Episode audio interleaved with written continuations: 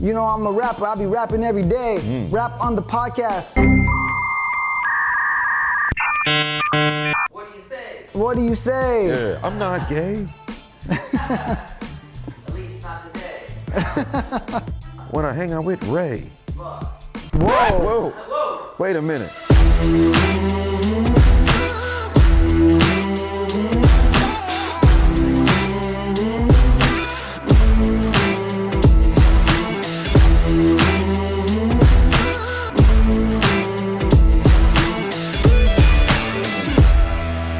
While we rapping like Will Smith when he was talking in the 80s in a car. Hmm. Then he That's how they used to rap. They used to rap like so like Yeah. Then he basic rhyme scheme. by And people were like, Rock. yo, this is hard.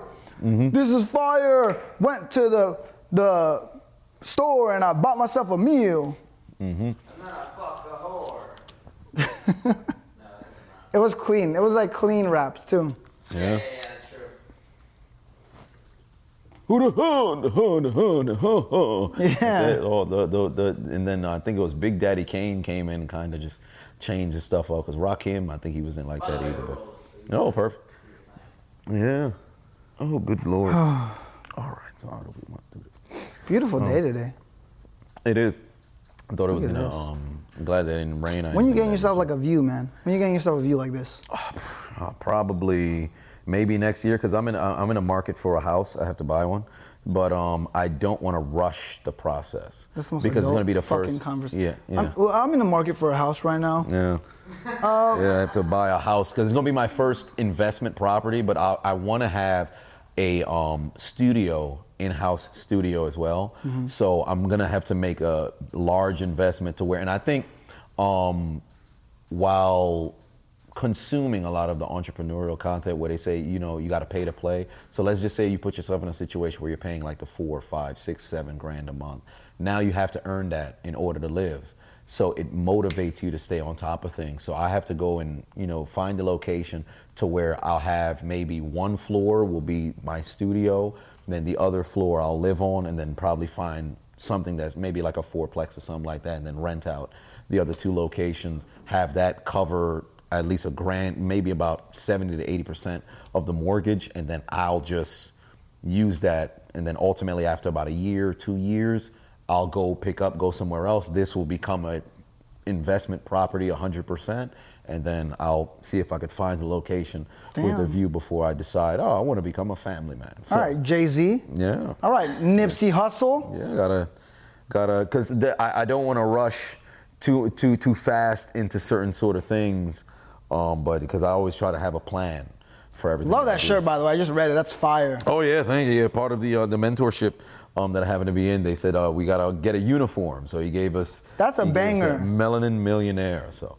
I'm not quite there, but I will be there. Can I buy that off you right now? months. You want to buy it off of my? Give you a hundred bucks for that shirt right now. I'm not wearing anything underneath it. My nipples. Just change, bro. I will not. This is. I will a, buy it from you right now. It is nice. It is nice, isn't it? That's a flat. That's fire. It is. It That's is. fire. You were like a millionaire in melon.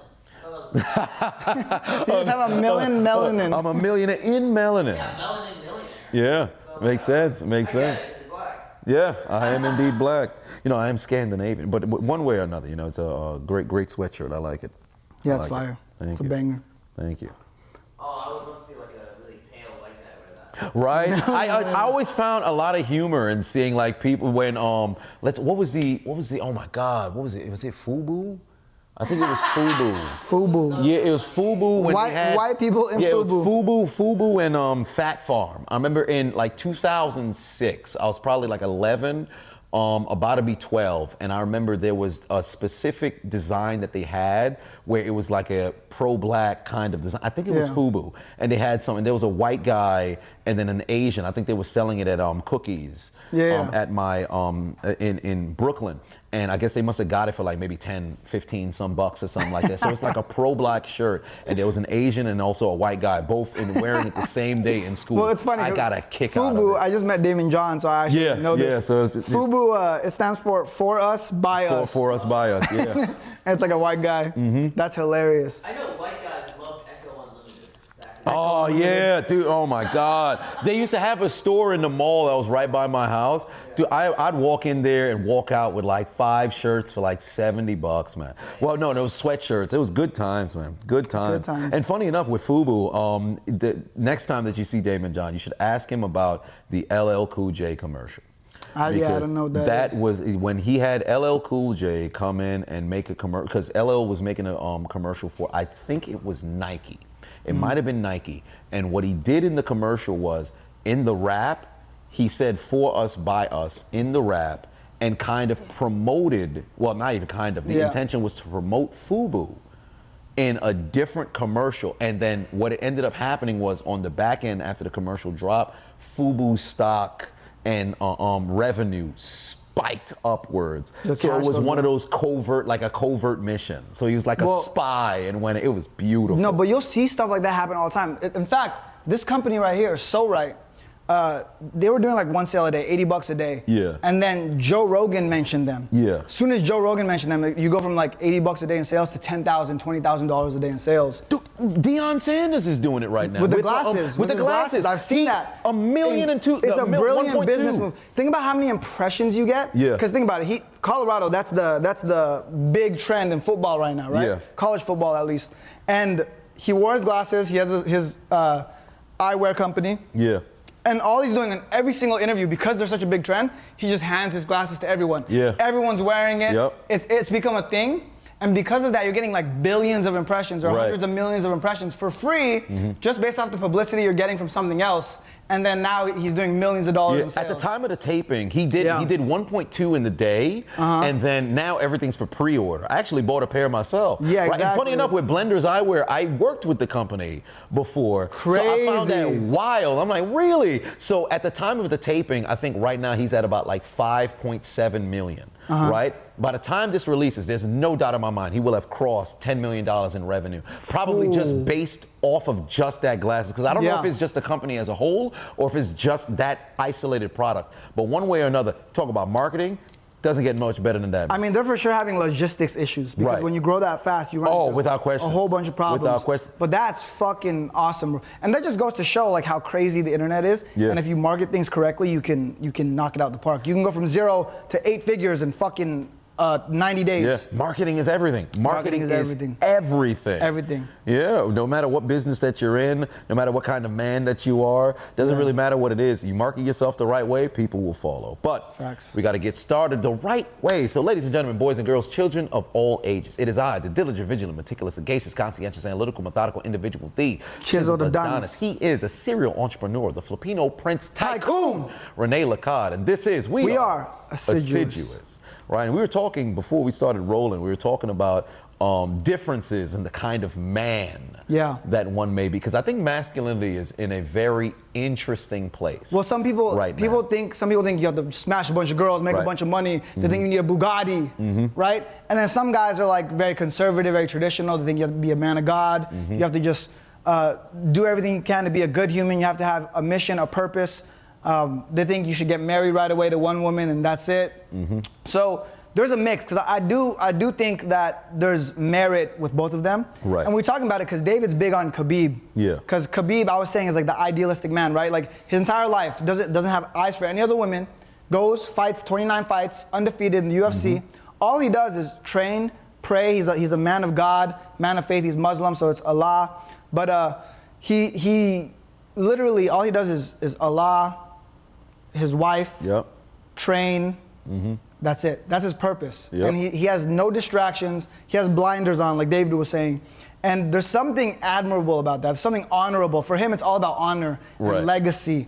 And it's beautiful to see it because you see, it, you're like, wow, I aspire to be like that. Mm-hmm. He has no worldly distractions. Right, and it, it, it's he's like the epitome of like a character out of Dragon Ball Z. Yes. Right? Yeah. Like he's like, all right, my entire life is training and getting better, and when I'm not training and getting better, it's my family, it's God, that's it. He's Goku. No distraction. He literally. Goku. Right? So with that being the case, you look at that and you're like, man, that's a great high point of masculinity. And you were talking about how you don't think it's very realistic because it's uncommon.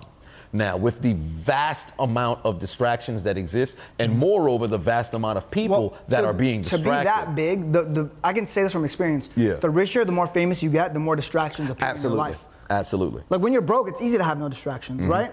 Uh, that's why I'm blown away when people are broke and they have distractions. It's like, what the fuck is distracting? me? Right. There's nothing fun down there. There's nothing fun down there. There's nothing fun on the first floor.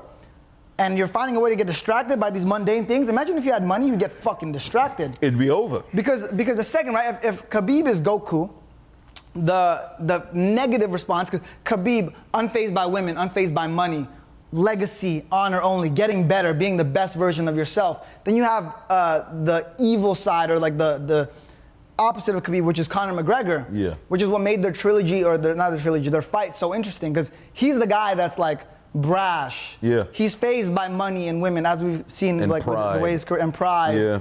Uh, he's like the Vegeta. Yeah, he's a Vegeta. He's a Vegeta. Vegeta. Um, and that's what made it so interesting. But that's a guy who was great, and you could see he was hungry. He Mm-hmm. was pure coming up. But then as soon as he made $100 million, Yeah. he got distracted. He's Yeah. like drugs, hedonism, women.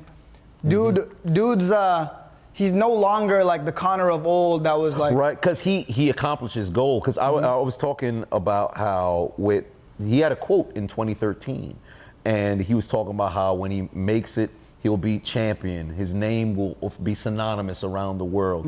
He'll be able to buy that house for his wife. She'll be able to drive whatever amount of car for Right. whatever days of the week it may be. His parents will be taken care of. His children will be in a situation where they don't have to worry about anything. And he accomplished the goal. And i'll never forget there was a video um, I think it came out in 2018 or 2019 where somebody was reading the quote to him, and you could look on his face. He was filled with emotion because he achieved everything. Yeah. And Marvin Hagler had a quote where he said, "It's very difficult to get up at 5 a.m. and run when you you're wearing silk pajamas." Yeah. Right. And that's truly it. Where it depends on what your end goal is. Right. What is Well, it? what's that your- what's your purpose? motivation? What's your motivation? What is it that you're really doing? What it is that you're doing? What are you doing it for? And when you find yourself in a situation like um, McGregor, where it was all about taking care of those, you know, who you loved and submitting your legacy. Well, you've done that. So now what?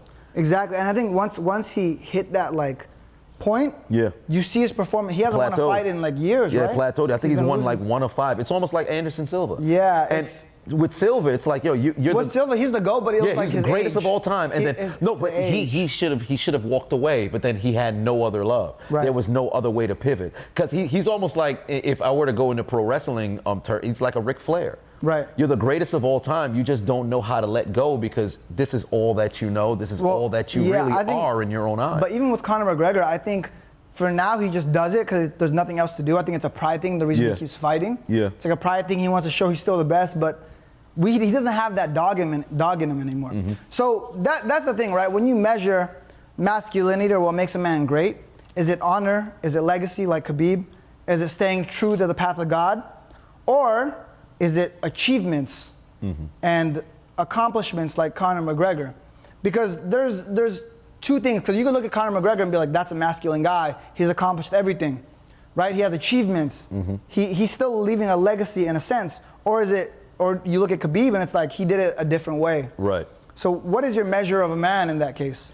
I would I would lean more towards Khabib because all of the worldly things. Because granted, we can both reach the same destination, but take different roads to get 100%. there. Right? Like I think everybody's seen the um the meme or the uh, the cartoon where they had um it's like a track race. One has all of the obstacles. You have the steeplechase that's up in there. You got the hurdles that are in there. There's like knives or whatever, the spikes that's in the floor that you have to go through, Yeah. and the other person has like a clean path. Now, when we both finish the race, we will have made it to the destination, but we had different paths to go there. Facts. For me, I would lean more towards the Khabib route because there's a level of honor that exists there. Now, granted, we all have different circumstances, but I think there's a level of morals that one should have or a code that you should live by. I think uh, with, with Tony Montana in um, Scarface, he said, in this, in this life, all I have is my word and my balls, or some of that nature. So if you're in a situation where you're an honorable man, I think that's the highest peak level of masculinity. So I think where it gets weird, right, is like, is Conor McGregor not an honorable man in, in that sense then? Because Tony Montana, use Tony Montana as an example. He's killing a bunch of people. Yep. He's doing all this coke and shit. Mm-hmm. But if he's, uh, he, it's his quote saying he's an honorable man. What Right. do you define honor? Yeah, because that, that that I wouldn't I wouldn't necessarily say that's a, that's a, that makes him an honorable man, but I think there's there's uh, connections between both sides to where Right. I think if you're a man of your word, that's something that's honorable. If you Mm-hmm. say you're going to do something and you follow through with it, no matter what may transpire, I think that's an honorable person. Now, granted, your methods of doing so may be relatively, you know, different. There could be individuals who, you know, engage in illegal activity in order to get there. You could mm-hmm. have other people who go the legal route. But if you're a man of your word, I think there's a level of honor across the board, no matter what it may be. Right. Now, granted, you don't have to respect that because let's just say if you're in a situation where you're a murderer, right, and you say, "Hey, I want to make sure my family's taken care of." There's a ton of people who are in prison who all only reason why they did crime was to make sure that their family was taken care of. Granted, it's honorable that your family's taken care of, but you went and got there through nefarious reasons. Mm-hmm. So now, despite the fact that you completed your mission, you're having to pay the tax for it Right. because you went about it in the opposite particular kind of way. You didn't go the godly route. Right. The way the way I think this even came up is because we were talking about. I think people are confused right now with what makes you a man. Right. What makes you masculine. Right. There's uh, the dialogue where people say, "Oh, real men." They meet someone, they get married, they, they sleep with the same person for the rest of their life. Right. And there's other guys that are like, before you get married, sleep with a hundred women, Mm-hmm. test it out, because that's how you know. 'Cause- and here's the thing, I, I like the idea of just sleeping with one woman, getting married, and having a great life. I have friends that do it, and I respect them a lot. Yeah. But I also think that for a lot of men, genetically, and and maybe we have to fight our genetics on this, but Yeah. you're naturally gonna have, uh, I guess, temptations to do Right, other things. yeah. And then I guess looking forward, like looking more into that also. I think when it comes to your value as a man, a, a one litmus test to gauge your value as a man. A lot of other things don't do this, right? Because money doesn't gauge your value as a man. Because there's a bunch of people that are rich that are fucking shit. You know, Mm-hmm. like they're they're shitty people. They're rich, but they have no personality. They're out of shape. It's like you're not really a high value man. I hate the term, but high value Yeah. man. Um, there's people that are in shape, but they don't make any money. So it's, it's they're not hardworking. They're not unambitious. Mm-hmm. Um, the only way you really gauge your value as a man, the ultimate lit- litmus test, is how many how many women want to sleep with you. And not only that, not want to sleep with you, because that's something that's uh, perspective. You can say, oh, a bunch of women want to sleep with me, but you don't know unless they actually Mm-hmm. Right. sleep with you. Right. So the ultimate litmus test I was saying is like how many women you've slept with or the quality of women you've slept with. Right. Right. I, I, like there's a, something that said that you have to sleep with at least 50 women before getting married and picking one. I don't know if that's the case. I think you have to sleep. You have to sleep with like, let's say you sleep with I don't know Beyonce. You Right. get Beyonce to cheat on Jay Z. Yeah. With you. That's how you know you're the fucking man. Right. Mm-hmm. You can sleep with any woman on the planet if that's the case. You only if, if that's how you lose your virginity, you just uh, get Beyonce, convince Beyonce to cheat on Jay Z with you. That's the only woman you have to sleep with for the rest of your life. You can get married after that. You know you're a high value man. You passed the litmus test. You know, so there, I don't think there's a number, but I do think that that a woman sleeping with a man is the ultimate lit- litmus test. Because women are the ones who decide, like, because when they say high value, they're talking about the dating market or like Yeah. your value as a man. So women are the ones that they're the gatekeepers Right. of that. So they can determine, right, who who are the men that like are desired. Because ultimately, I think if we're gonna just talk from a genetic perspective or a scientific perspective, human beings were created to procreate. I guess that's a biblical perspective as well. Uh, human beings were put on the planet to procreate, to have children, to reproduce, and if a lot of women want to reproduce with you, you're a successful human being. Right, right, and I think it, it and also resourceful as well because a lot of times people what when the conversation surrounded of high value man and everything, right? And I think the desirability of women to want to be with you that plays a very large role. So if you're now in a situation where nobody, like, you make the money, you have the contacts, you have the success, but you don't have that women who like you, then you become like that dork Yeah. area. So like you're the geek individual who has all of this stuff, but then you're like, "Oh, could you really like come over and Yeah. sleep with like you, you don't want to be that type of person. So it's it's essential to be able to pull right at those levels. And the fact that somebody like a Beyonce, because if you look amongst women and where you would rank with achievement, beauty, their essence, aura per mm-hmm. se, she's up there right? When she's with the billionaire, so And that's, she's that's with the a ultimate litmus billionaire. So with that if there's the a billionaire that's with you, then Exactly. obviously you're and her willingness to want to leave that to go with you, and it's not just okay. She left and slept with me. She she left, slept with me, and then wants to be with me. Okay, cool. I'm good. I don't have That's not- all you- that- right. you- that validates you, period. Right. That validates you. Right. And that's not to say, oh well, that's the only way to you know become Right. a high value. But if you're in a situation where the women who you sleep with. Or the women who you frequent, they're women of quality. They're also. I was gonna of say that. Like, if you sleep, like, it's not the amount of women you sleep with. Let's say Right. you sleep with a, thou, uh, A thousand just dudes. trashy, Right. trashy women. Yeah. Like overweight, obese. Yeah. Will sleep with anyone. You sleep Trailer with a thousand park. of those women. Yep. That doesn't make you a high value man. You're just disgusting. At that Yeah, you just sleep. You're you gross. just sleep with any of the Exactly. The quantity So- doesn't overtake the, the quality. And I think it's it's moreover the, the the lessons that you learn in the midst of trying to accumulate that amount. Because as you truly as you get closer and closer you start to notice like wait a minute there's certain intangibles that i could take away from the process. Like if you're somebody who's no longer afraid of the approach mm-hmm. you're actually able to be comfortable around the women. You're able to create an experience to where they want to go and hang out. Like for example, like Dan Bilzerian or whatever the case is. Like it's gotten to a point now where let's just say he was paying the women to go around. You think that's gonna have to last forever? Yeah. Women will just naturally, okay, I've Hang turned out, 18, yeah. I've turned 21, I've turned 25. I wanna I've go hang out with 30. Dan I want to Bilzerian. go hang out with Dan Bilzerian because it seems like it's very cool. He's a vibe, as they would say. So with that being the case, once you get to that particular kind of point, now that value is is solidified. It's it's there, and that's the other approach, like the McGregor approach So I versus think like the I think Khabib that's where the, approach. the I guess the difference is. Uh, Right. when people say like high value man, people misinterpret it. High value man, if we're gonna just talk def- by definition, Yeah. Is a man that a lot of women want to be with. Mm-hmm. You're very valuable, so Yeah, yeah, you're, really the- valuable as a reproductive resource. So you're women the be guy women want to be with. You're the dude who guys want to That's like be. what a high high Right. value man. Yeah. There's a difference between being a high value man and an honorable man. Mm-hmm.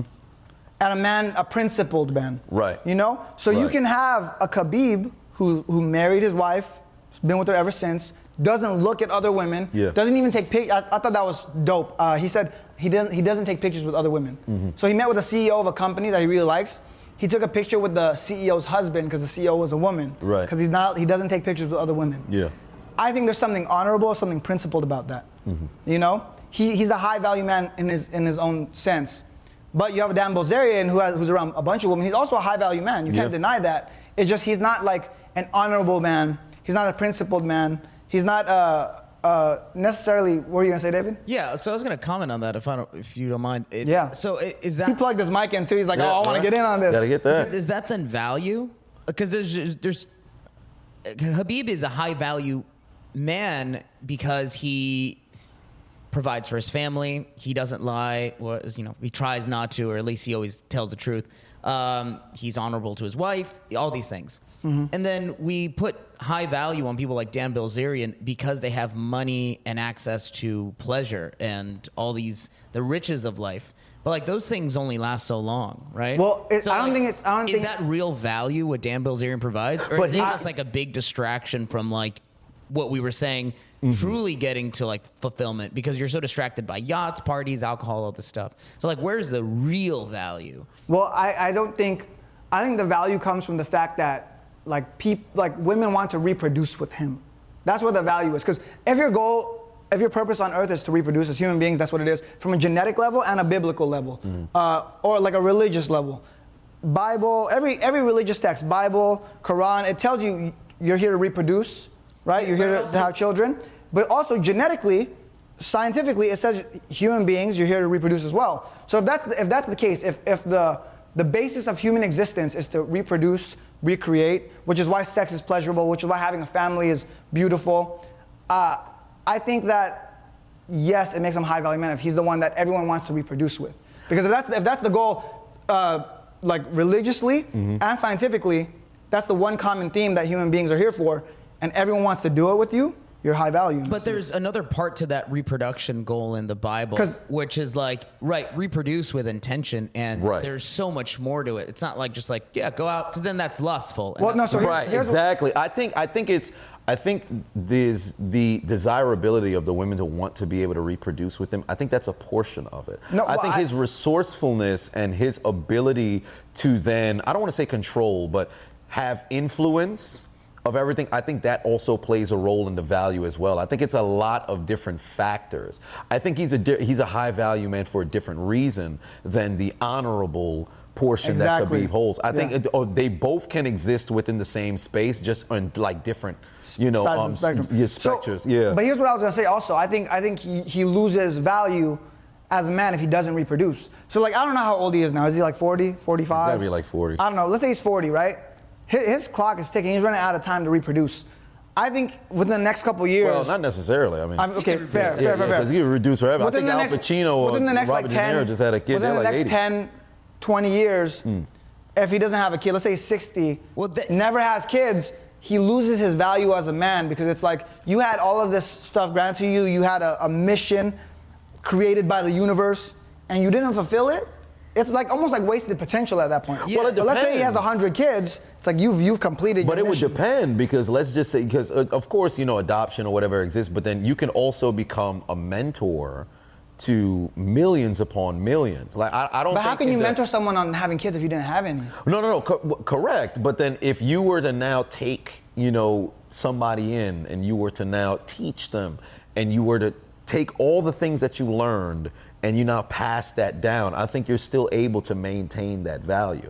I don't think it's it's it's predicated on somebody actually being your seed to carry on the bloodline. I think- I I think, think it's have to primarily attached to your um, counsel to who it is that you've now have enlisted as your I don't want to say successor, but somebody who's like your mentee kind of thing. Fair. I think if you're like a mentor, you can then pass that value down amongst the masses. I don't think it's predicated on like your actual by blood child mm-hmm. because let's just say if you're a situation where you were born and you're sterile, right? If you Fair. now are incapable of having kids, I don't think that's just a knock on, you know, your value immediately because at that point you're already born with a ceiling.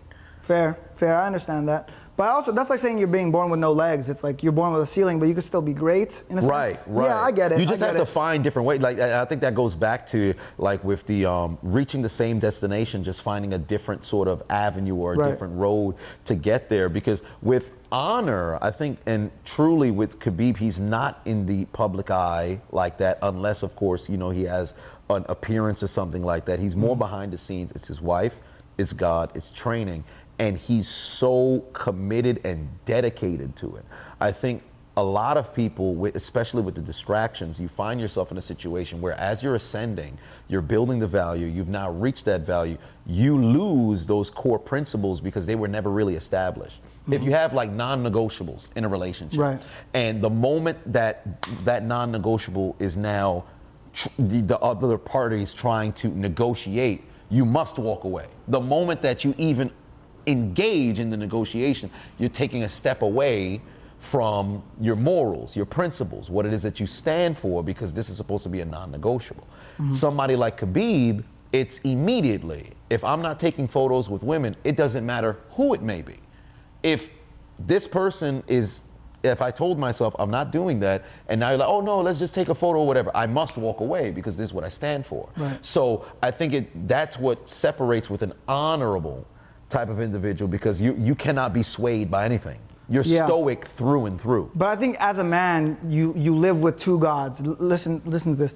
As a man, you live with two gods. Mm-hmm. You live with the God of the physical world, which is the Dan Bilzerian side of the spectrum. It's like hedonism, Okay. fat, sugar, uh, food that tastes good but isn't good Right, for you, right. money, drugs, Temptation. sex, lust, Temptation. temptation. That's the God of the physical. Mm-hmm. Then you have the, the God of the metaphysical or the God of the spiritual, and that's Khabib, where it's it's hard work, dedication, training, a passion, a honor, a legacy. So I think as a man, your measure of a man isn't like which one of these things you follow.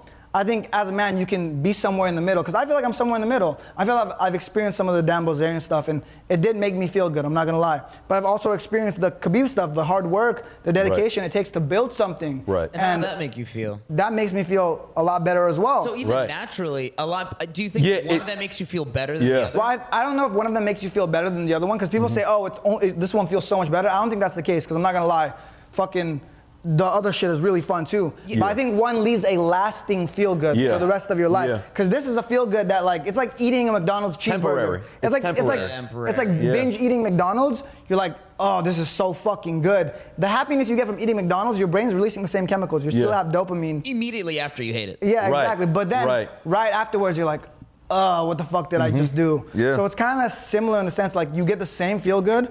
One doesn't last, one does last. And I think that's probably what's the most important portion, or I think that's maybe why people can look at the Khabib kind of lifestyle and look at that grounded, honorable man and be like, man, at one point when you're older, you'll probably look back and say, maybe I could have done something. Not to say Yeah. everything that you did was wrong. You'll always look back and be like, you know, I'm proud of the man that I was.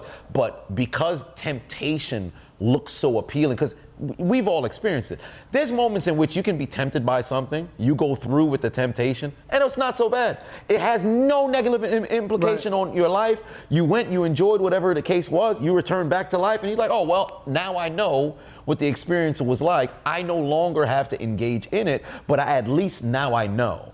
It's the excessive use, Yeah. or the excessive, you know, uh, um, submitting It's too much of this and not enough of that. Exactly. So there has to be a balance, I think, between the two, and I think that's ultimately why we have such an issue now with the masculinity, or even across anything. People see this side and look People appealing see and they don't side look at and they that. completely Well, abandon so the other. That, that's the thing, right? Because with Dan Bilzerian, we'll, we'll stick on this example. He, let's say he's doing all this shit now, but let's say Right. tomorrow he's like, you know what? Okay, I'm done with this. I'm gonna start a family. I'm gonna live a very wholesome life. I'm gonna Mm-hmm. continue to build my business and do that. I think he can confidently be on his deathbed, right? And be, he could be on his deathbed and be like, yo, that first 40 years of my life was so much fun. In the last 20 years, I, I accomplished my mission. I accomplished my goal. Right. He can be completely fulfilled and happy. Right. He's gonna live with zero regrets. Because he's done it all. Yeah, done it exactly. all. Exactly. He's done it all. Um, Right. So that's kind of like what it is. And on the cross side of that, let's say you have a Khabib. I don't think Khabib is a good example because I don't think he'll live with any regrets. None. None whatsoever. But let's say you have someone that followed like God's plan for them. They married the first woman they had. Yeah. They they did all this and on their deathbed they're like, fuck, I wish I would have done some of the other stuff. And they lived with the regrets because they didn't get to do the other stuff. Because I think it- or you see it all the time. The guys that, that marry one woman, they're 40 and they're like they, they finally give in after 20 years and it goes bad. It goes downhill fast Mm-hmm. because they were whole bottling it in for 20 years. You know, and eventually like fuck it and have a Hmm. then, midlife but crisis. that, that goes to not living to the principle. Because if you consider with Khabib, where he says, I, I, I don't lie. So if there's a moment in which you feel as if, oh, something's uneasy, because as we all know in relationships, it doesn't work if both, if both parties don't work. Right. The moment that one person's trying to overcompensate for the other, it's going to fall apart. Yeah. So if you're in a situation where it's like, all right, I got with this person, why did I get with this person? You have to be very intentional. The moment that you know, okay, well, they're grounded, we you know, connect on our morals and our principles. The moment that things start to step away from that, I've got to now get you back in check Yeah. or So- have to walk. But I think Well, that's the thing. So sorry to interrupt you, Yeah. but that that's super important. Uh, There was back in the day before I started listening to Jordan Peterson. He was one person. I agreed with everything he said, except when he was like, "I don't believe in divorce. Even Right. if you're miserable and you have a child, you have to stay with that person. I think Yup. divorce should be illegal." And I was like, "All right, that's a bit extreme." Now I totally agree. I 100%. think it's like if you made the shitty choice of not vetting the person Mm-hmm. correctly, but now you have a child. Dude, it's not even about you anymore. It's about that kid. And Exactly. you made a commitment. I think people take marriage so lightly nowadays. They think it's like, well, my friends are doing it. I'm at that age. I should get married. I've been with this person long enough. But then when the going gets tough, they're like, man, I deserve more than this. I don't need to be with a toxic person. Fuck you. You made a fucking commitment. You brought 100%. all of your friends and family. You had this big fucking party. You did spend all this money for what? For it to be over in a few years? Fuck you. You made a promise to God. To God, dude. You got on your knees and you promised to God you'd be with this person through thick and thin, through uh, health or sickness, whatever, uh, poorness or wealth, whatever it is. And now the moment it starts getting tough, now the moment your promise gets put to the test, you're gonna quit.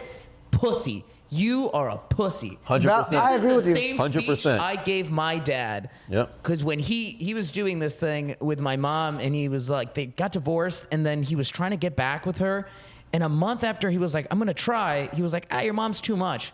Fuck you, dude. Too much. What the Yeah. fuck was the point of that then? Right. Well- So, Right. yeah, people take this marriage thing so lightly. You should stick with your partner, no matter how shitty they are. Mm-hmm.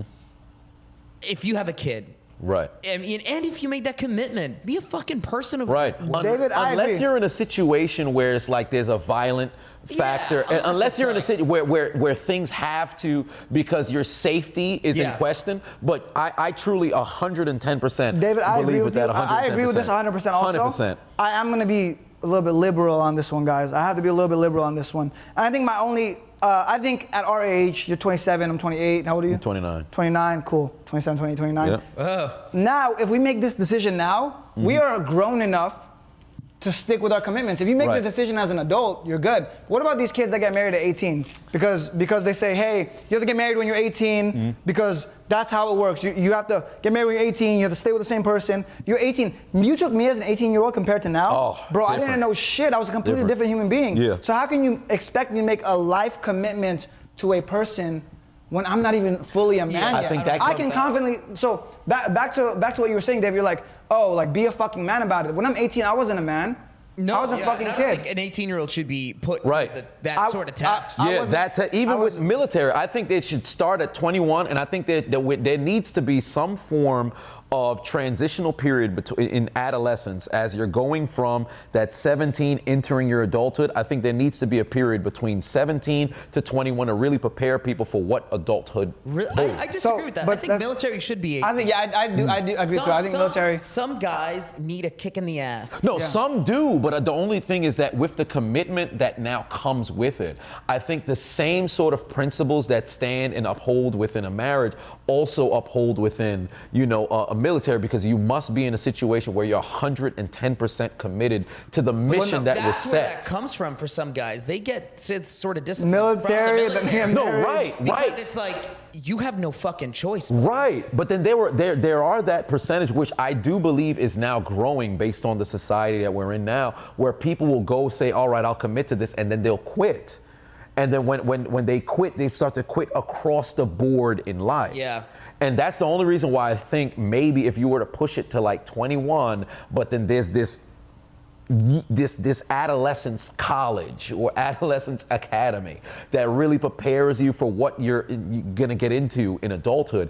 It, we're now producing the right kind of adults. But then the thing is, don't you think that's the parents' job though? It is. I was- So I that's the back- biggest goes thing. back to It the is. parents' job, Yeah, be a right? And- Truly, and, and that's why I think if if somebody you're now at 18, you're not in a position to where you know you should be getting into a big time commit, whatever the case. It's because your parents did not do the job that they were supposed to do. Part of that too, I, I think a big issue in the world right now. Uh, coming from a single mother, I know this. There's, the statistics on like single motherhood is insane. Yeah. Mm-hmm. And we can go into. I'm not gonna get political with this. I'm not gonna talk about the agenda. I'm not gonna talk about like the family unit. But did you guys know that the single motherhood is the highest point it's ever been? Yeah. In history. Yeah. Mm-hmm. In the United States, at least.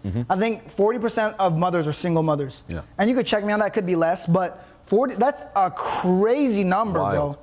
That's Wild. wild to think about. And the thing is, like, there's incentives and, and subsidies where pe- people obviously want to help single mothers. I had a mm-hmm. single mother.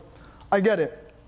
But at the same time, if you incentivize it, it's going to happen more. Exactly. And when you have a single mother, these boys or girls, they grow up in broken homes. They don't mm-hmm. get because you have two parents for a reason, Yeah. right? God created that for a reason. Mm-hmm. A mother is there to teach you how to love, how to how to nurture, how to be a, compassionate human being. She teaches you empathy. But a father teaches you strength. Yeah. So if you if you're learning empathy, compassion, but you're not learning strength, you're not learning principles, you're not learning values, which a lot of those come from the father mm-hmm. it doesn't really stick, which is why you have all these guys that aren't shit and you have all these girls that are hoes. Because everyone's growing up in a broken home or a flawed home where no one teaches them how to be an adult, no one prepares them for real life. And like you were saying, it just bleeds into all of society. And what's crazy about it is it's gotten to a point now with the parents are competing with each other Yeah. rather than working together on the mission of raising the child. Facts. Which is They forget why- the- the they main forget the, purpose. the main purpose is raising the child. This is as such a good fucking conversation. unit. I've been holding my you know? fist. Yeah, Sorry. you can take take a piss. But it's it's, it's a situation where you sit there and you take a look at a lot of these broken homes. You take a look at a lot of these families where there's not a unit between the two of them Yeah. the single motherhood is at an all-time high and when you take a look at all of like whether it be crime amongst prisons whatever the case may be the larger percentage of them come from broken homes Yeah. now with that being the case and i've since i was a kid my biggest frustration was what you're ending up doing is you're teaching that child to now create their own broken home as they become older. Yeah. So now, if you're a guy who you grew up in a situation where, let's say your mom said, "Well, your dad was trash. I didn't need your dad," or whatever the case is. It- when you now become a father, you're not going to feel as if you're needed. It- There's two different avenues. You can either become the love bombing dad who doesn't want to miss anything, wants to over, you know, be there for the kid, or you'll become that other same cycle where it's like, well, I, I guess I'm not really needed. My mother was able to raise me without, you know, me, uh, my dad being there. So, you know, my child's mother can raise my child without me being there. And you go the opposite way. Yeah, and I think it's mostly it, it, it can also go. It's it's sort of like um, you get that mentality of like uh, I don't know. You don't you lose appreciation for that relationship, mother and father and partner, and so you start treating your relationships with less care. Right. And so it happens that you then get a woman pregnant, and then you're like. Uh, I can't commit to this. I'm so young. And then you become that guy that left. You become that guy that left his kid. Yeah. Or you become that really absent father. So Right, like a and I weekend think, dad. Again, this in call me a conspiracy theorist if you want in the comments. I have no face. I am but a ghost in this podcast. um, I think that's all part of the ultimate global agenda to just ruin families, Yep. ruin people's morale and sort of view on life where it's hey, you only here for such a limited time. Enjoy it. Go be Right. on yachts, party, do drugs. Net women, you don't need to get married. You don't need to be tied down to a man. Guys, go sleep with a bunch of women. And then what happens to the family? It's gone. Yeah. It's never a conversation. The moment you say like get married, it's like, oh, here we go. Oppressive mentality, right wing cons- so it's all in order to keep our heads down and control us better. Well, what happens, Right. David? What 100%. happens? We're, we're civilizations have a life cycle. You look at the, Yes. the Roman Empire. Civilization. Every civilization in the history of human time has a life cycle, right? Yeah. You look at the Roman Empire. They they killed it. They were around for 2,000 years. Uh, United States has only been around for 200 years. We're in the fucking first like 10%. But what, what's happened is because the world moves so fast, human beings have created technology. It's connected everyone. It's accelerated Yeah. Right. the, the de- Right. degradation of society. Yeah. Whereas with Rome, it took 2,000 years Yeah. because it, messages don't travel as fast. Mm-hmm. So, so agendas don't travel as fast. In the past, let's say uh, with Rome, you're a prosperous nation, right? The Roman Empire, you're a prosperous nation, and you get that degradation. Someone's like, you know what? We're living good. Let's just start being hoes. Let's start sleeping around. Let's start drinking a lot. Mm-hmm. That message creeps out way slower. But with social media and the internet, right, United States has been super prosperous for 200 years. Mm-hmm. But now if someone has that idea, they just tell everyone online and they get that message to everyone online. So civilization life cycles are so much faster. Rome took 2,000 years for them to go from one of the most powerful, stoic uh, nations on the planet, Yeah. huge landmass, controlled everything, to then falling and collapsing because of the stuff that you're seeing in today's society. Same with the United States, you're seeing it very, very quickly now. What, what's interesting to see is because obviously you have messages that go both ways. So there's a message of, hey, do this, but you mm-hmm. have the, the counter message, which is, hey, get married, Right. start, start a family, do this. So it's gonna be interesting to see how it plays out because now it's like a battle on both fronts. Yeah, and it's it's wild to me because a lot of people they don't. That's why we see a high level of regret. I think we probably live in a society now where true I, there's no real way to take a poll because you'd have to get people on their deathbed Yeah. to agree to now be interviewed or whatever the case uh-huh. may be about the level of regret. But I, this is just anecdotal. But I truly feel as if we're in the highest generation of regret we ever been in, mm-hmm. where you could talk to somebody who's like in their 20s, go back and talk to them when they're in their 40s. They'll look back with shame. Despite the fact that you may really enjoy the experiences that you got, it made you into the person that you are when you're now the adult. But then you'll look back and you know what you were doing back then was bad. It was destructive. It wasn't very. Uh, it wasn't conducive to success. But then you'll try to find excuses as to, well, you know, we only live once, or well, I was young and dumb. But you knew it was a problem. Like what, by the time we reach our teenage years, really, while we're incredibly young, we know what's right and wrong. Mm-hmm. But we try to make excuses for things. Well, so this is the thing about knowing what's right and wrong. As, as a product of the system of having a single mother, I look at I look back at my life and I'm like, ooh, shit could have gone bad there. Right. I'm very grateful. When I say I'm lucky, I'm lucky in the sense that my mom put me in martial arts classes. It put me around a good, Get you some discipline. yeah, put me around a good environment. Put me around uh, people that are disciplined, people that can steer me in the right direction. Right. But let's say she didn't do that, right? And I was just after school, instead of going to karate class for five hours, I would just go hang out in the streets. Mm-hmm. My mentors, instead of being these disciplined people Now that teach become you honor, street- teach you respect, my mentors are now people in the streets that that's like, yo, let's go, let's go smoke, let's go drink. bro. Let's- Right. yeah, let's go, let's go rob, let's go rob a bank, or let's go rob a liquor store. Mm-hmm. Yep. And then I'm like, well, fuck, we get money from this, let's do it.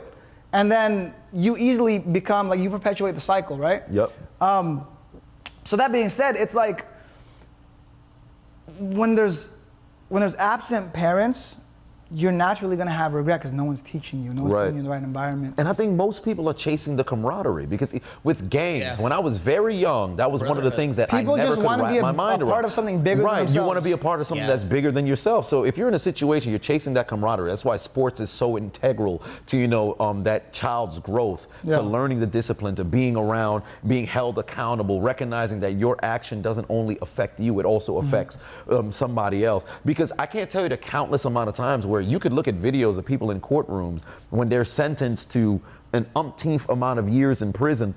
Okay, you're going and you're doing the time. You're not even doesn't even register in your mind the effect that it has on the other individual. If you now put that child, you put whoever into like a karate class or you put them onto a football team, you put them in a spot where their actions also affect their teammates. Like one of the things with um, parenting that I always thought if, if at any point I'm given the blessing of being able to have children, I would have a situation where if one person fucks up, we all have to reap the punishment. So, all right, cool. Let's just say it's like push ups or whatever. Well, mm-hmm. this person messed up at school. Great. The whole family does push ups And, now. and the thing you get Right? from that is accountability. Accountability because Everyone you recognize holds if you what you do doesn't affect you, it affects somebody else. Exactly. So because that's the case, we have a lot of these children where you come from a broken home, now you go out, the streets become your mentor.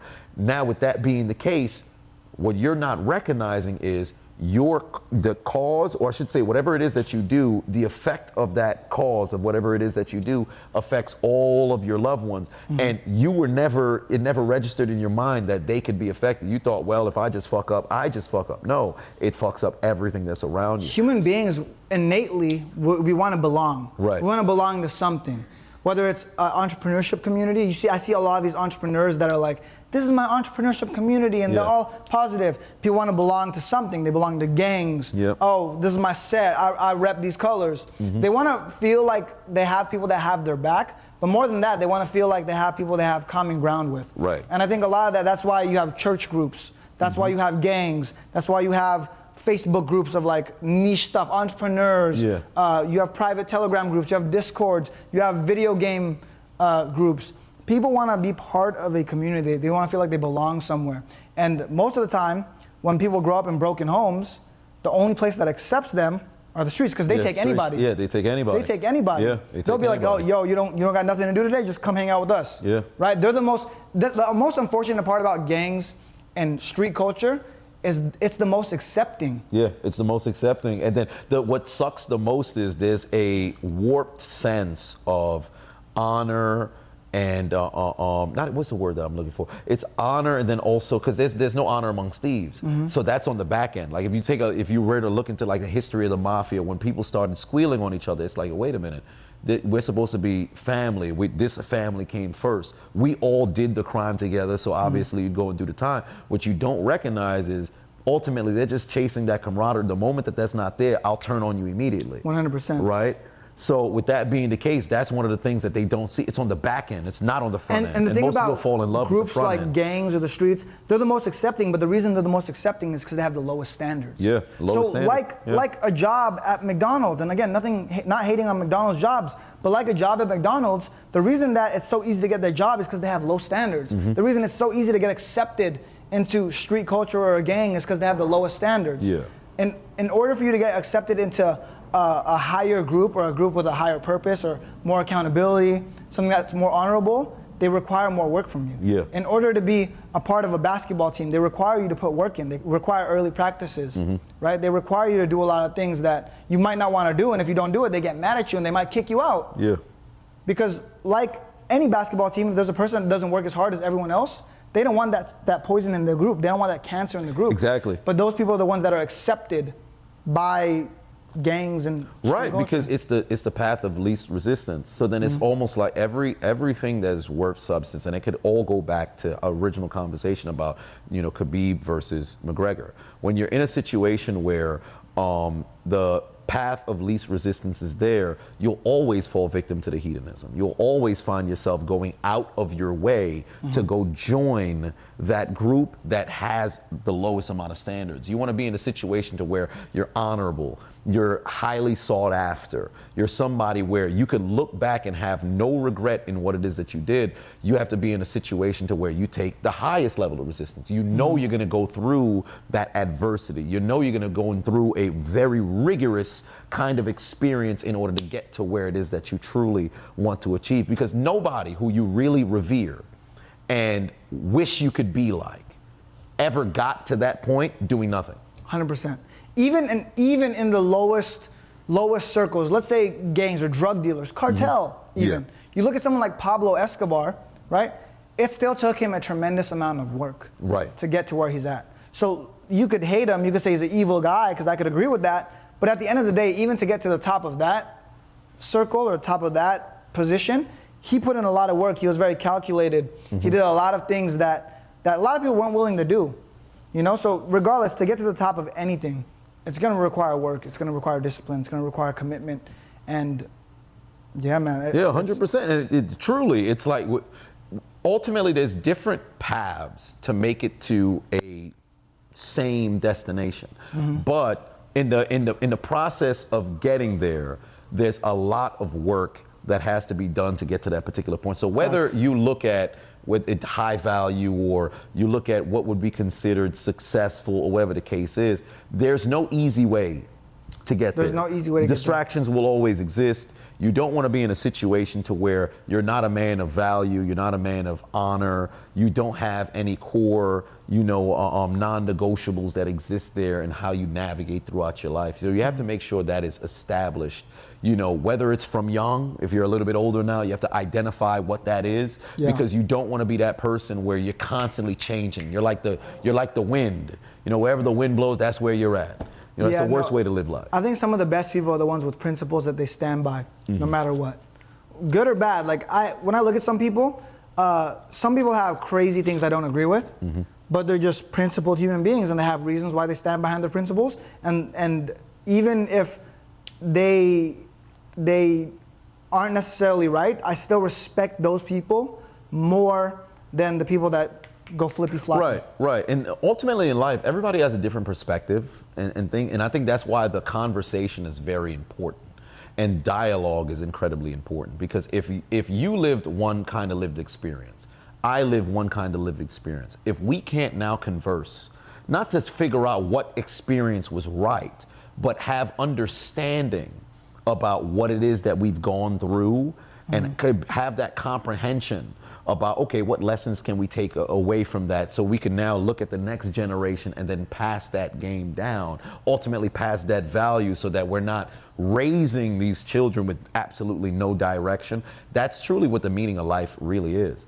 So whether it's the khabib route whether it's the mcgregor route you have to find a route that works best for you, but then you also have to almost live a life that you're not intentionally doing nefarious things that'll mm-hmm. slow down your growth, mess around and, you know, take you out of the game Right. type of situation. So you got to have that in mind, I think. I think that's that's incredibly important. Um, and that's a good point, you know, close on because a lot of times people, it's a mindset thing across Yeah. the board uh, with, with everything. But it's in very, it's very, very, very, very, very important. So just keep that in mind. But one way or another, ladies and gentlemen, boys and girls, children of all ages, this has been another episode of Assiduous with the diligent, vigilant, meticulous, sagacious, conscientious, analytical, methodical individual D. Chisel Chisel the Adonis. That's me. And he is a serial entrepreneur, the Filipino Prince Prince Tycoon, Tycoon, Rene Rene Lacad. Lacad. This is We Are Assiduous. Buttery and sticky. Mm-hmm.